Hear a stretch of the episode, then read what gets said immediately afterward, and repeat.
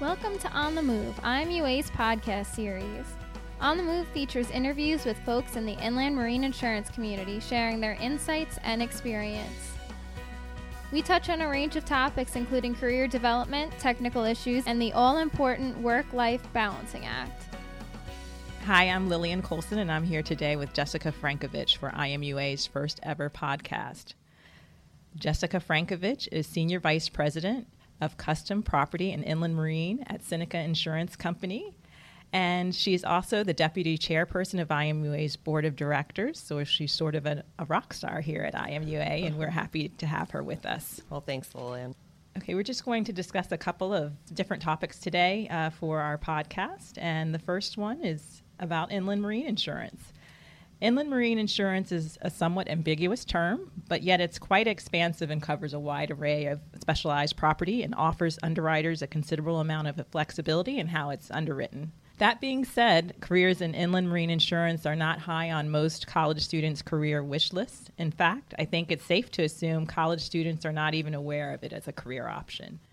How did you first get involved in inland marine insurance as a career?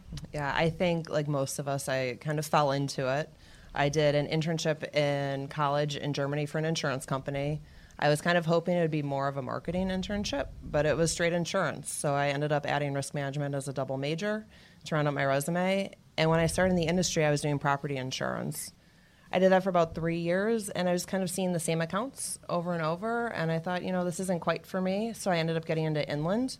I had kind of an idea of what I was getting into, but was really surprised by all the different coverages. And there are a wide array of coverages from fine art to medical equipment to contractors' equipment to builder's risk and motor truck cargo and on and on. What's the most surprising or unique coverage you've come across? Yeah, I think when you do inland, you end up seeing some pretty crazy things. So, um, probably a year or so ago, we had gotten a risk in. It was motor truck cargo and cadavers. Then you have to learn all these things that it's actually illegal to put a value on a human body, which makes you wonder, well, why would they even want this coverage? And then we find out, well, they'd rolled a truck a few years ago and had a major cleanup on a freeway, and they needed the debris removal component. So, not very sexy, but hey, it's what we do. Um, and even just last Friday, I was watching YouTube videos with one of my underwriters on hog manure lagoons, which is not really how I thought spend my Friday morning. But we had a huge equipment schedule in, and we needed to figure out how these lagoons worked. Definitely not sexy, but very surprising for sure. What would you say to high school or college students who are exploring various careers to encourage them to consider a career as an inland marine insurance professional?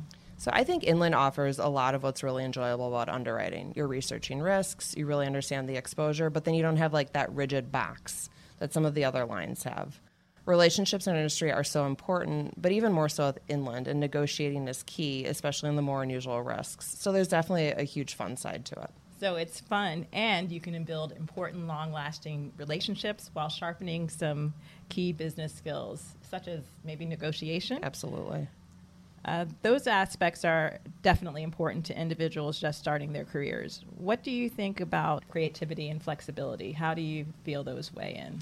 I mean, we obviously we see a lot of vanilla risks. All of our competitors do, but it's when you get those really unique risks where you're really trying to get your hands around the exposure, understand it, research it, help value it. I mean, it's really important to be creative and flexible because it's inland in certain states we're free of rate we're free of form and so a lot of times we're really able to put together a very unique product definitely not a dull moment then no never the insurance industry was traditionally male dominated and that's changing but even in supportive environments there's a difference between hiring women and really positioning them for success can you talk about women in the insurance industry in general as well as touching on your personal journey as a woman in the insurance industry yeah, I mean, I think women have definitely made a lot of inroads in insurance. So even in the 16 years I've been in the industry, I've seen more women in elevated positions.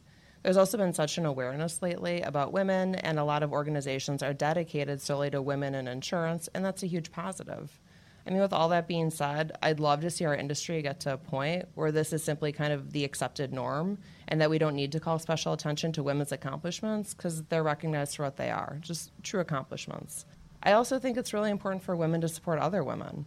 I'd read an article that discussed, you know, this is a few years ago, that there just weren't as many women in leadership positions because when men move up, they tend to move up other men with them, but then women generally don't do the same thing. If you're newer in your career, you know, try to ask a senior female to mentor you. Having a sounding block and an ally as you professionally grow is huge. And if you're asked to be a mentor, it's an enormous compliment. Somebody's seen something in you that they aspire to be, and you should really take that as a huge responsibility. I think it's these kinds of intangibles that'll move us forward. You bring up two really great points. Uh, going back to what you said about women bringing up other people with them as they rise the ladder, I think women are often very focused on getting themselves in the door, and sometimes it's difficult to also think, think about of, other people. Think of other yeah. other women. No, so definitely. it's it's good to have you know that in the back of your mind that that's how things really change. You also talked about mentoring women. Have you had an opportunity to mentor or be mentored? Yeah, I've I've been on both sides of that. I think both are incredibly rewarding. I actually almost find it more rewarding to be able to mentor somebody. I think it makes you more self-aware. The advice you give them is certainly advice you would do, but we don't always do what we say we should do in certain situations. So, you know, hearing yourself give other people advice is I think really crucial. So true. What can the insurance industry do to better attract and retain a diverse array of talent? Yeah, so I mean, back when I started, so many companies had these enormous training programs. They would spend like probably hundreds of thousands of dollars on them, and then that seemed to go away for a while. But lately, I have been seeing more and more companies bring back like really robust internship programs, and I think it's phenomenal. I also think the more our industry can be on campuses, either just doing recruiting or hosting events, but really getting in front of the college students and showing them how fun insurance can be, the more talent we'll attract. You know, the challenge is insurance really is fun. It doesn't sound fun, but the only way really to showcase it is to let people experience it. So we really need to be out there interacting with the future talent. And I was going to save this for the end of our discussion today, but since you've brought it up, fun is an important part of a person's career, although often understated. What's the most fun part of being an underwriter? I mean, for me, the most fun part about being an underwriter is winning because who doesn't love a binder? I mean, it's it's great to be competitive. I think we're all really competitive. I like to tease my team. Usually, if I think we're going to be short for the month, I start calling my underwriters. I call it dialing for dollars. They start calling their brokers. And it's kind of like this big collective team effort to keep the binders rolling on. I mean, if you don't like a binder, this might not be the right industry for you. Definitely nothing like a little friendly competition to ramp everything up. Exactly. Work life balance is incredibly important. Given all the demands around us today, how do you navigate the balance between burnout and personal well being, both physical and mental?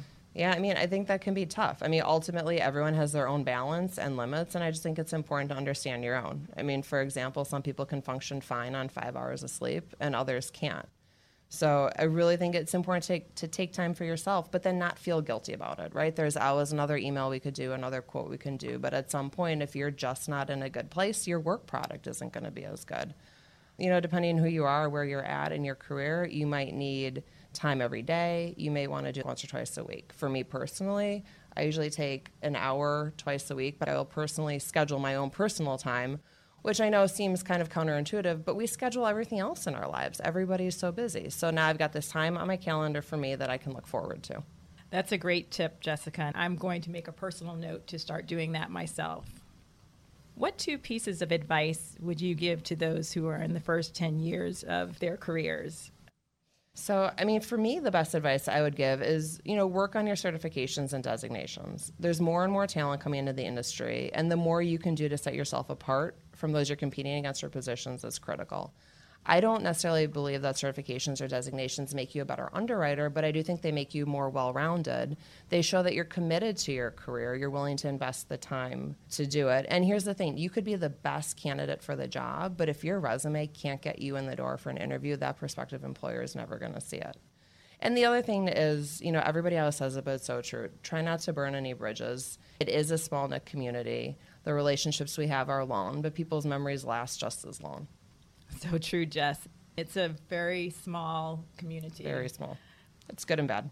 Going back to what you said about designations, you have a number of designations yourself, including the Chartered Property Casualty Underwriter. You also have an Associate in Marine Insurance Management, an Associate in Reinsurance, and the Associate in Risk Management designations, which are all offered by the institutes.